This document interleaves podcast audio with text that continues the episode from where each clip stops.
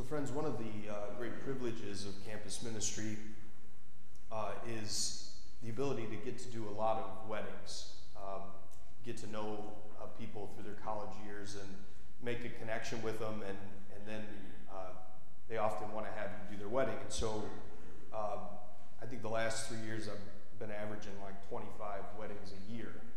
Um, and there, there's great elements great privilege to do that. Um, but there's also some burdens with these. Uh, um, I don't particularly like to travel, so like, and be away from the parish on a weekend. Um, and then, you know, you have to sit at it. You know, I'm going to be just brutally honest with you today, right? You know, you got to sit at a table often at a rehearsal dinner with a bunch of people you don't know, try to make small talk. You know, the food's never as good as advertised. You know, I just be honest about it. Um, and and wedding receptions are, are just not my scene. Um, I don't know what it is. Um, uh, I, I, one thing I've realized is when people start drinking, they want to share with you all their hot takes on religion uh, throughout the evening, everything they've ever thought um, about religion. Um, you know, dancing's not really my scene anymore. I used to dance only to attract women, and since that's kind of off the table, it's like, why dance? You know, there's just a lot, and the, there's other reasons, which I should probably take to my a spiritual director, a therapist, about why I don't like uh, wedding receptions. Anyway, all of that to uh, preview uh, the gospel today, in which Jesus, unfortunately for me, uh, paints the kingdom of heaven as a gigantic wedding reception.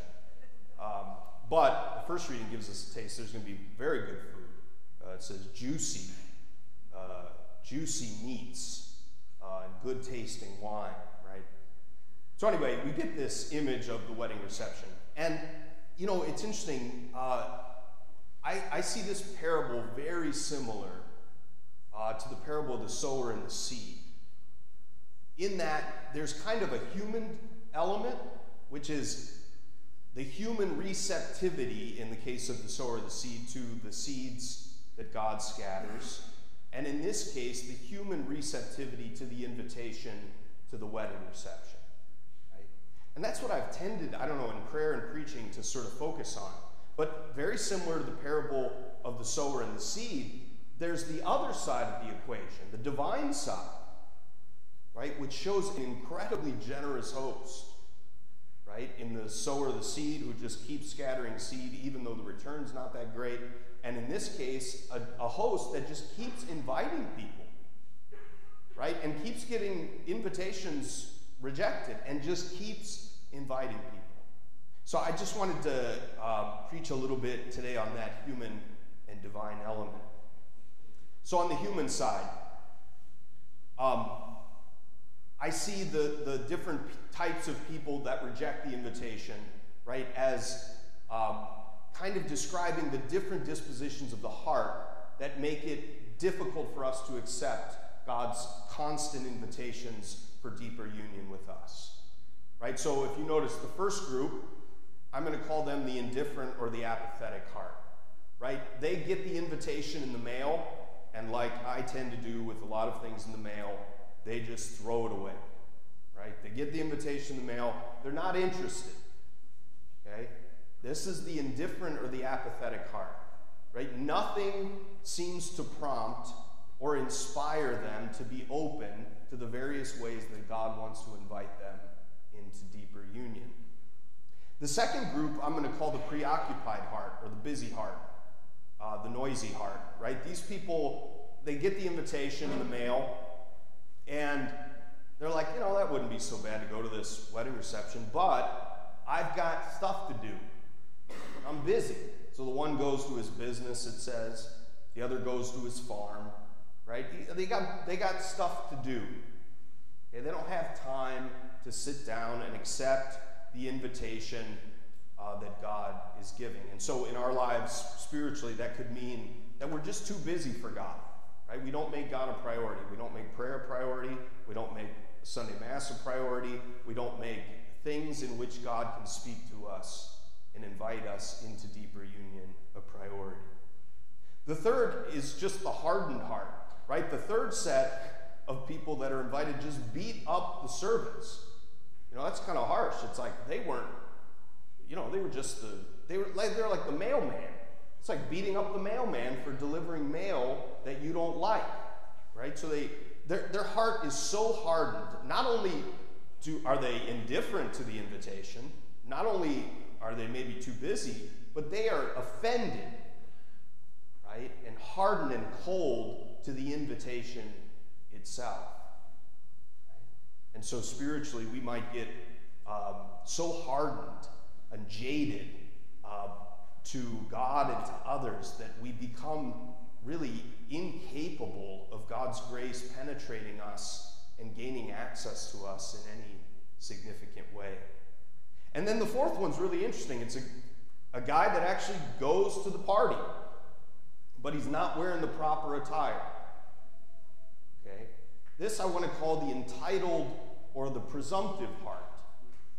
Right? So at that party, he's like, he's already there. So he's like, Who are you? Who are you to tell me what I can wear? I can wear anything I want to your party. You know? If I want to wear sweatpants and a t shirt, I'm wearing sweatpants and a t shirt. Who are you to tell me what I can and cannot wear? Right? Now, spiritually, that plays itself out as a kind of sense of, um, of taking God for granted, right? Of, of because I know that God's inclined to mercy and unconditional love, that I say it doesn't really matter what I do. I presume I'm good with God, right? Just because He's made an invitation, right? I feel entitled that even if I'm not growing in faith and in good works, that I just, I'm just as fit for the party as the people that have, at the party, that have been growing in faith and in good works. So this is the entitled and uh, presumptive heart. So these are four dispositions I think Jesus is giving us for us to look at ourselves, right? That, that last line is haunting. Many are invited, but few are chosen. Few are chosen not because God's not generous with inviting. Few are chosen because very few can overcome those four spiritual dispositions. Very, very few can overcome the indifference, uh, the preoccupation and busyness, the hardening and callousness, and the entitlement and presumption that make it very difficult for God to gain access to deeper union uh, with us. So that's kind of the bad part of the, the, uh, the parable. The good part is God, as the host, just keeps inviting. Right? He doesn't get discouraged. It's, again, very similar to the par- parable of the sower and the seed. God keeps sowing seed on three types of ground that give him like no return. Right? The rocky ground, the path, uh, the, the, the ones among thorns. But he just keeps sowing seeds there. God keeps inviting. Right? He doesn't get discouraged when the first group's apathetic. He doesn't get discouraged when the second group's preoccupied. He doesn't get discouraged when the third group beats up the messengers. Right? He just keeps inviting to the to the feast. Right? Right? I mean, uh, when couples are trying to make up their invite list, right, for weddings, it's a very stressful process, right? Because uh, there's always multiple voices uh, in the picture. Um, for example, you're like uh, number, right? So who do we cut, right? And then somebody says, well, this family member despises this family member, so we got to seat them. If we invite them both, we got to seat them at different sides of the reception hall, right? Or we can't invite this friend, but not this other friend, right? That's going to lead to huge divisions, right? And it's very rare that if parents are helping their kids to pay for the wedding, it's very rare that the parent says, You have an unlimited fund. Okay? You can invite, the reception hall we got can seat, 10,000. You can invite every person that you have ever met that has been meaningful to you in any way, right? Invite them all. And I'll, we'll get whatever dinner you want, okay? Right? Parents, have you done this your, for your kids? No, right? But that's the image that God uh, is presented of God as the host in this uh, parable. God as the extremely generous benefactor and host who just keeps inviting and doesn't get deterred by the various ways that we often reject the invitation. So if we reject it one day because we're too busy, God says, well, maybe if I send them an invitation the next day, they won't be that busy. Right? Or we're apathetic one day and God says, you know what? They were indifferent yesterday for some reason. I'm going to keep inviting to deeper union. God keeps inviting us to the banquet feast. Right? Many are invited. That's the divine side. You are chosen as the human side because we put up obstacles and barriers to accepting the invitation. Friends, in the Eucharist, we get a foretaste of the great Eucharistic banquet, or the great heavenly banquet that we will all experience.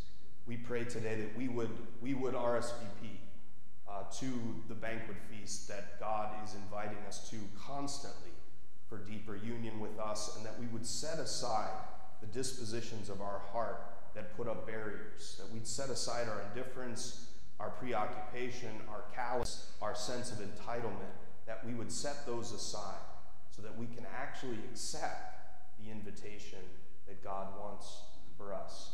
And the good news is that even if we reject the invitation today, God's probably going to send us another one.